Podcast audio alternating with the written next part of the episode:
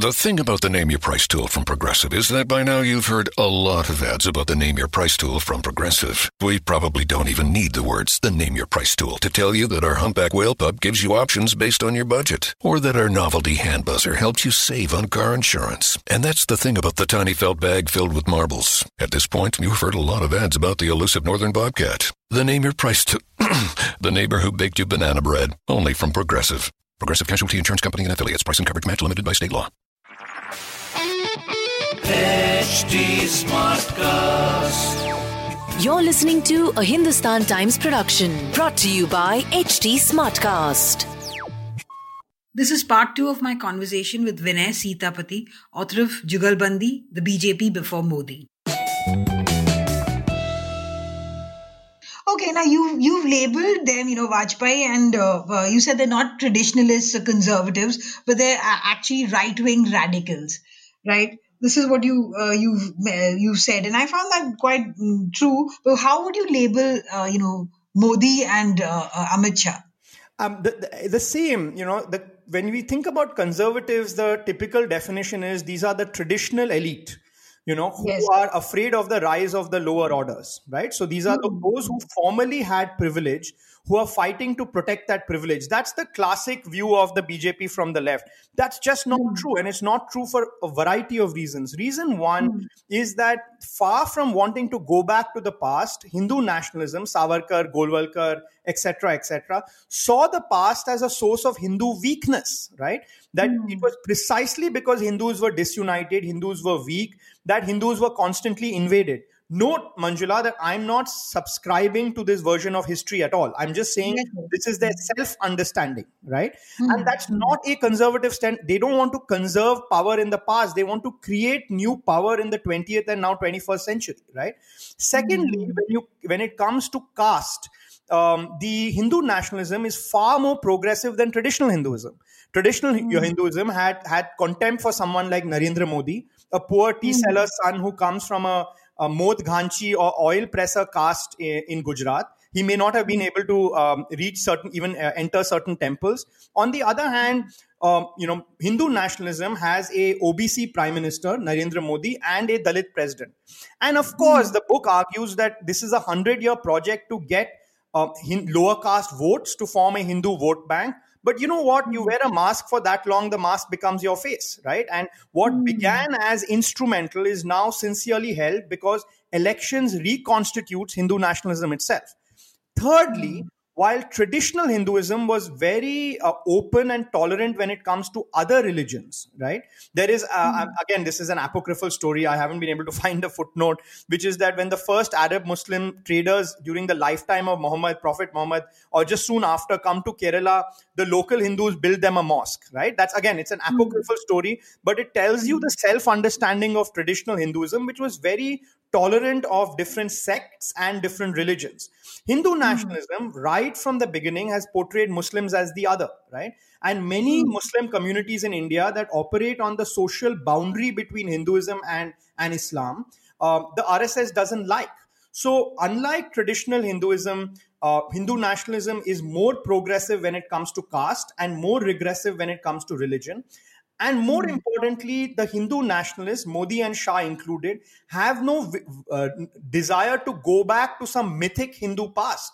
The Hindu future for them lies right now, and Hindu power is the Hindu power that we are living in right now. In that sense, they are deeply radical. They are a break from traditional Hinduism. Hmm. Okay. Okay. And also this idea of the vernacular vernacularization of Hindutva. Let's talk about that.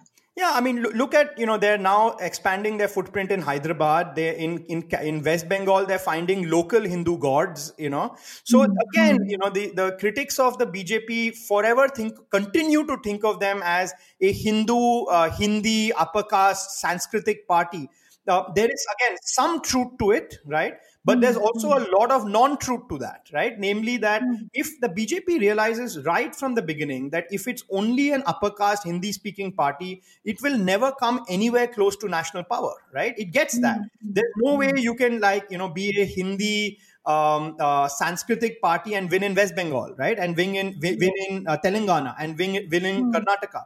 And that in it, and in that sense, they've been able to change their stripes um, quite well, and with, with enough conviction for enough voters from these parts of India to vote for them.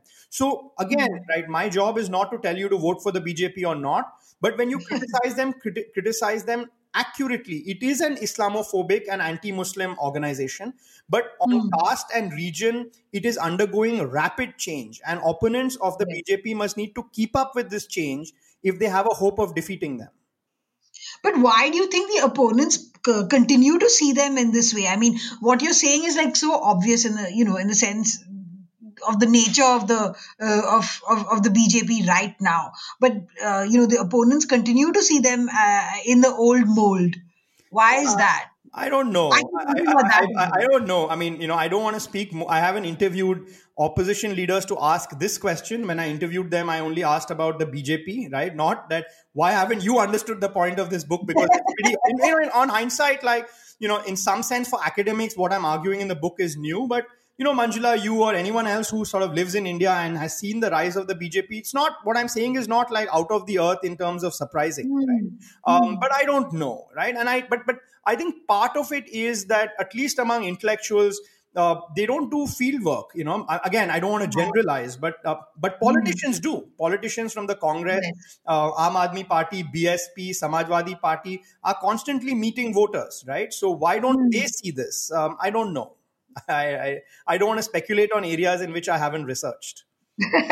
okay okay so let's talk about you know uh, um, about you know the complexities of writing nonfiction about a party that you know about uh, you know contemporary politics in india you know Well, which is what your book is really about Yeah, so the first thing I do, Manjula, is that uh, even my previous book on Narsimha Rao, I had about 20 year distance between the subject and what I was writing about. And even this book really ends in 2004 because I wanted to have that kind of distance. Because, you know, if I was writing solely on Modi and Amit Shah, uh, nobody would give me their documents. No, no, no lawyer. Their lawyer wouldn't tell me, you know, w- what all they've done. Uh, people would be too scared to speak. So, you know, because politicians only care about the next election, which is a you know five year cycle, leaving about 15, 20 years, you know, from when the book ends and today has proved helpful for me, right? So even though I work on contemporary political questions, I don't work on today, right? Because doing that would mean that I'm an academic. Um, you know, I have a PhD in political science. I won't be hmm. able to outcompete journalists who work on this because they have better sources, they have their nose to the ground better than I do.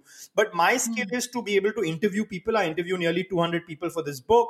Is to look at hmm. documents. You know, I looked at um, archives of the Hindu Mahasabha, uh, Veer Savarkar's private papers, etc., etc. All of Vajpayee's speeches. Um, all of that is something that you know requires a little bit of distance. That said, I think there is a hole in India, right? Which is, I think, something that Ram Guha uh, really been a pioneer in, in opening up for us, which is that the recent past we should be able to think about with some seriousness, you know. Um, somehow scholars don't like it. I, I think they don't like using multiple uh, methods, right? I was just, you know, for example, um, um, you know, having a conversation with someone and I said that, look, in the you know 20 years from now academics if they want to write a biography of someone they'll have to look at that person's email. They'll have to look at that person's Yeah. twitter account right? Uh, there's no way out of that because you know as people communicate in different ways and leave a, a trail a, their own life trail in different ways you have to basically keep up with it. So in terms of research i am kind of catholic or ecumenical in that um, you know you know if, if, if it's a twitter account i'm okay with it. If it's an interview i'm okay with it. If it's looking at newspapers i'm okay with it. Um, i don't say that oh as a political scientist this is the only method i should use. I don't i do I, I, I try not to do that. And i think one of the reasons i've been a bit lucky manjula is that i have a training as a lawyer. I've worked as a journalist and i am an academic right? So i don't like try to put myself in a disciplinary uh, boundary. Um, what i prefer doing is you look at the event or the story you're trying to do and then your method should follow that rather than the other way around. And in that i think i've learned quite a bit from my two years as a journalist in, in india. That the Okay. story is more important than the researcher Hmm. Okay, something that just struck me just now, you know, why, when we look back at the Vajpayee and the uh, Advani years, uh, you've pointed it out as well. They were kind of soft on Pakistan, which is not the case now. Why do you think that was? And you, you, you know, especially as and you mention it, especially as Advani, you know, being a, uh, um, you know, a Sindhi who's fled during partition. You know, it, it you can't. I can't seem to get a grip on that. And I think a lot. It, something a lot of people think about. So I have a whole chapter on that called "Oh Pakistan, Manjula," and I don't want to use the word Vajpayee and Advani was soft on Pakistan because you know in today's India that's liable to misinterpretation. What I will say, and I say in that chapter, is that Vajpayee and Advani did more for peace with Pakistan um, and mm. did more to solve the Kashmir issue than any other prime minister, right, before or after mm. that. So that's mm. a fact, right? So a lot of the book is just establishing this fact that whether it's the hmm. Lahore bus yatra, whether it's uh, the Agra summit, whether it's a ceasefire in Kashmir, etc., or talking to the Hurriyat, on every, you know, nobody did more than Vajpayee, firstly. Mm. And second, mm. Advani, who is seen as this hardliner, supported Vajpayee 100%. Now, the question mm. you asked is, why did they do it? For Vajpayee, I think it was this, this, this need to mainstream BJP. To, as I uh, point out through the book, Vajpayee's primary audience was the Indian Parliament and he felt mm. that the Pakistan and Muslim question was something that separated the BJP from the rest of parliament. So, if he was able to solve this, then the BJP would be able to completely mainstream itself, right? Mm. Um, on the other hand, Advani is more interesting because the two nation theory destroyed Advani's family, reduced a very hmm. rich family to near penury as Advani, who is this rich English speaking guy in Karachi of the 20s and 30s, is, flo- uh, is forced to flee um, uh, the new country of Pakistan for India in the 1940s. Mm-hmm. So he should have a lot of animus and anger, but he doesn't, right? And I mm-hmm. quote him telling a, um, um, the, uh, a, British High Commissioner that uh, just like it takes a Reagan to make peace with, uh, with, with China, right? Name uh, Nixon, I'm sorry. Just like it took Nixon to make peace with China, namely just like it took a right wing president in the United States to make peace with China, only a right wing government in India can make peace with Pakistan. Because if the Congress does it, they'll be undercut by the BJP in opposition, right? Um, mm-hmm. Um, and in that, I think that it tells you something great about Advani that here's a man who was willing for, you know, for this larger sense of, of doing right uh, by India putting his own ghost of partition in the background. And i think that is something quite special. I also end manjula as you as you know in that chapter by showing you that they failed. And that's another yeah. debate right? That despite mm-hmm. them doing more than any other prime minister and deputy prime minister to bring about peace with pakistan they still failed. What does that mm-hmm. tell you about the nature of the conflict? Mm, yeah and going to you know vajpayee's uh, at the last minute vajpayee would always and you uh, you pointed out to always step back. And you know whatever his views or whatever his the views that he presented like especially in the case of modi you know um, at the last minute he would step back. So why do you think what you was what was this about well, you know, I spend a lot of time on this question in the book Manjula, which is that Vajpayee yeah. was a complex character, as all great personalities are. So my, I, I you know, I, I call him a, the great, one of the great prime ministers of, of India, which I think he was. On economic and foreign policy, he was very good, at least in my personal opinion.